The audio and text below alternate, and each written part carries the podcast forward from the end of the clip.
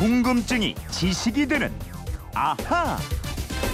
네, 세상의 모든 궁금증이 풀릴 때까지 궁금증이 지식이 되는 아하입니다. 오늘은 휴대폰 뒷번호 5886님이 주신 궁금증인데요. 이분 말고도 많은 분들이 문자를 주셨는데 이분 질문을 채택했습니다. 이제 곧 김장의 계절이 찾아오는데 우리 민족은 김치를 언제부터 담가 먹어? 김장은 언제부터 하기 시작했나요? 이러셨는데 2주 동안의 신혼여행 휴가를 마치고 오늘 돌아왔습니다. 김초롱 아나운서입니다. 어서 오세요. 네, 안녕하세요. 야, 예. 신혼여행 즐거웠습니까? 즐거웠습니다. 네. 2주가 어찌나 빨리 가는지요. 그렇죠. 아, 더 놀고 싶었는데 네. 제 책상 떼버릴까 봐 냉큼 왔습니다. 아, 잘 다녀오셨고요. 아, 서울 네. 굉장히 추워졌네요. 아, 그래요? 예, 감기 조심하십시오. 네. 예. 옛날에는 김장을 잘하느냐 못하느냐 여기에 따라서 겨울이 행복하냐 아니냐 이게 달렸으니까 김장은 겨울을 대비하는 최고의 행사였겠죠. 그렇습니다. 예. 이런 말이 있습니다. 김장 때는 9방 부녀가 다 나온다.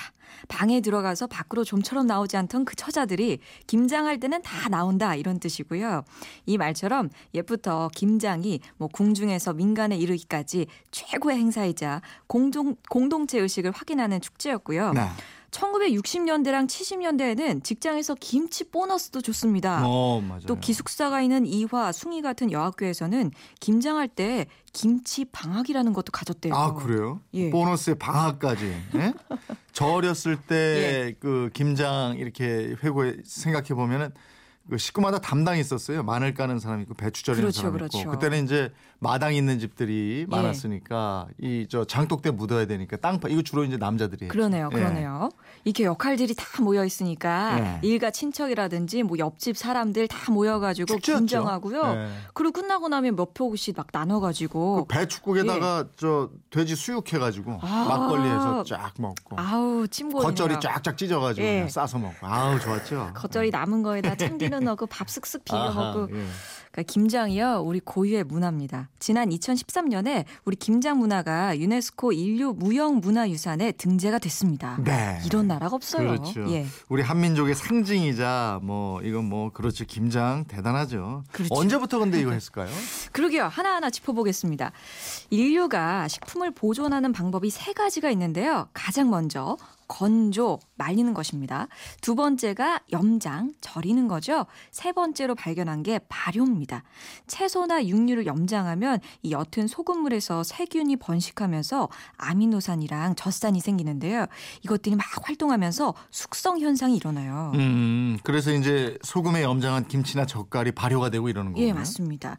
이 소금이 대부분의 미생물 발생을 억제하면서 네. 한편으로는 발효 기능을 유도합니다. 그래서 염장을 하면 방부와 보존 이 두 가지 효과를 얻을 수가 있고요. 우리가 잘 알고 있듯이 맛도 굉장히 독특한 풍미를 갖게 됩니다. 그러니까 김치랑 젓갈이 둘 다 젖산 발효식품이고요. 우리 민족 고유의 식품 저장지에서 나온 산물입니다. 그런데 중국이나 일본도 소금 절임 채소 있잖아요. 그렇죠. 서양도 피클이라는 거 있고요. 예예. 이 소금 절임이나 간장, 된장에 담가서 장아찌 이런 식으로 절이거나 젖산 발효 초기에 비교적 담백한 채소 절임 식품 들이 많습니다. 네. 김치는 식품이 갖는 기본적인 5가지 맛에다가 젓갈로 인한 맛과 발효로 인한 맛 이 두 가지를 더해지면서 7가지 맛을 갖춘 식품으로 인정을 받고 있어요. 그럼 우리 김치 예. 이거 조상님들은 언제부터 먹기 시작했을까요? 언제냐면 왜냐하면 우리나라가 사계절 변화가 뚜렷하잖아요. 네. 한겨울에 채소를 먹을 수가 없었습니다. 그래서 소금으로 채소를 절여서 먹게 됐는데 김치에 대한 첫 기록 약 3,000년 전에 쓰인 중국 최초의 시집 시경에 있어요. 밭 두둑에 외가 열렸다. 외를 깎아서 저를 담자 이런 구절이 있는데 네. 여기서 저가 김치류의 시작으로 보고 있고요. 또 중국의 삼국지 위지 동이전 고구려 조에는 이 고구려인은 술빚기, 장담그기, 젓갈 등의 발효 음식을 매우 잘한다 이런 기록이 있어서요. 네. 한반도에서도 이 시기에 이미 저장 발효식품이 일반화됐다는 걸 보여주고 있습니다. 아니 근데 지금 얘기한 거는 중국 기록이잖아요. 예. 그럼 우리 선조들이 기록한 문헌은 없어요? 우리 선조들 중에 가장 오래된 기록은 삼국사기에 나와요. 683년에 신라 신문왕이 왕비를 맞이하면서 내린 태백 품목 가운데 간장, 된장, 젓갈류가 들어있었어요. 만들었습니다. 네. 당시 발효식품이 널리 퍼져 있다는 걸 알려주고 있는 거고요. 삼국유사에도 소금에 절인 김치와 젓갈 이야기가 나옵니다. 또 고려시대 문인 이규보의 문집 동국이상국집에는 이 가포 유경이라고 오이를 비롯해서 가지, 순무, 파, 아욱, 박 이 6가지 채소에 대해 읊은 시가 있어요. 네. 순무로 담근 장아찌는 여름철에 먹기 좋고 소금에 절인 지염, 이게 바로 김치인데요. 예. 이 지염은 겨울 내내 반찬이 된다. 이렇게 읊었습니다. 그러니까 적어도 고려시대, 그 이전 삼국시대의 겨울을 나기 위해서 김장을 했다는 거고. 그렇죠. 또 김치를 처음부터 김치라고 불렀던 건 아니었던 거고. 예, 그렇습니다. 예. 이 고려 조선 중기까지만 해도 김치는 소금을 뿌린 채소에 천초, 마늘, 생강 등의 향신료만 섞어서 만들었어요. 이 섞은 재료를 재워두면 채소에 있는 수분이 빠지면서 채소가 소금물에 가라앉는 침지 상태가 됩니다. 예. 그래서 이 절인 채소를 침채라고 불렀고요. 담긴 채소 이런 뜻이고요. 이 침채가 딤채로 변했다가 국의 음화가 되면서 김채, 다시 이게 또 김치로 되었다는 게 국어학자들의 설명입니다. 그러니까 김치에 고추가 들어가서 빨갛게 된 거 있잖아요. 예, 예. 이건 임진왜란 이후라고 들었는데 이것도 맞습니까? 맞습니다.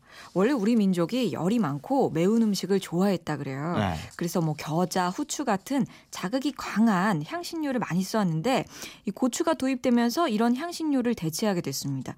이전까지는 소금물에만 담그거나 뭐 천초, 회향 등의 향신료를 써서 김치를 담갔는데요. 고추를 사용하게 되면서 채소의 부패도 막고 소금 사용을 줄이는 효과를 보게 됐습니다. 그래서 고춧가루를 사용한 수십 종의 김치가 탄생하게 된 거예요. 그럼 임진왜란 이후에 고추가 들어왔다면 예. 김치가 곧바로 빨개지고 이랬을 것 같지는 않은데 맞습니다. 좀 이렇게 점점 예. 단계가 있었을까 맞아요. 이 예. 빨간 김치가 되기까지는 한참 걸렸는데요. 예. 1715년에 쓰인 살림경제라는 책에도 김치류가 소개가 됐어요. 대부분 고추를 넣지 않은 거고 소금과 식초에 절이거나 향신료를 섞어 만든 김치였습니다. 또 1766년에 나온 중보 살림경제에 비로소 고춧가루를 사용한 김치가 나오게 되고요. 그런데 이런 우리 김치가 1700년대 중국에 건너가면서 인기를 얻고 있다는 기록도 나옵니다. 정말 이 저 빨간 김치를 먹기 시작한 거니까 한 400년 정도 된 거고 예. 김치 문화는 뭐 대단하네요. 7710님, 저는요 딸하고 둘이서 30포기 김장하고 수육하고 속하고 김치 가지고 저희 회사에 왔어요. 점심에 나눠 먹으려고. 벌써 김장하셨구나. 야, 직원들 너무 좋겠다. 그죠? 예. 전진호님, 김치맛처럼 감칠맛 나는 목소리 초롱님 반갑습니다. 잘 듣고 있습니다. 감사합니다. 전진호님. 예. 사실은 예. 지난 주말에 그냥 예. 어제하고 그제 김장한 집 많이 있는 것 같더라고요. 지금 예. 맛있게 한참 드시겠네요. 예, 아주 즐겁게 예. 김장하셨을 겁니다. 힘도 드셨을 거예요. 그러니까요. 어머님들 몸살 막 나시잖아요. 예. 아버님들 맛있다고 하시면서 이렇게 발도 한번 마사지 해주고 그러세요. 되게 즐거운 날이었을 거예요. 예. 김치전도 예. 만들고 막 이렇게 배추국 끓이고. 잔칫날이었겠죠. 예. 침 넘어가는 거예요. 예.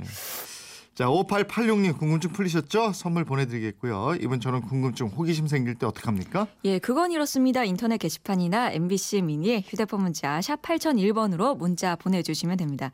짧은 문자 50원, 긴 문자 100원의 이용료 있고요. 여러분의 생활 속 호기심, 궁금증 저희와 함께해 주십시오. 세댁은 참 김장합니까? 저희 얻어먹을 것 같은데. 그렇죠. 대부분 그렇더라고요. 궁금증이 지식이 되는 김초롱 아나운서였습니다. 고맙습니다. 고맙습니다.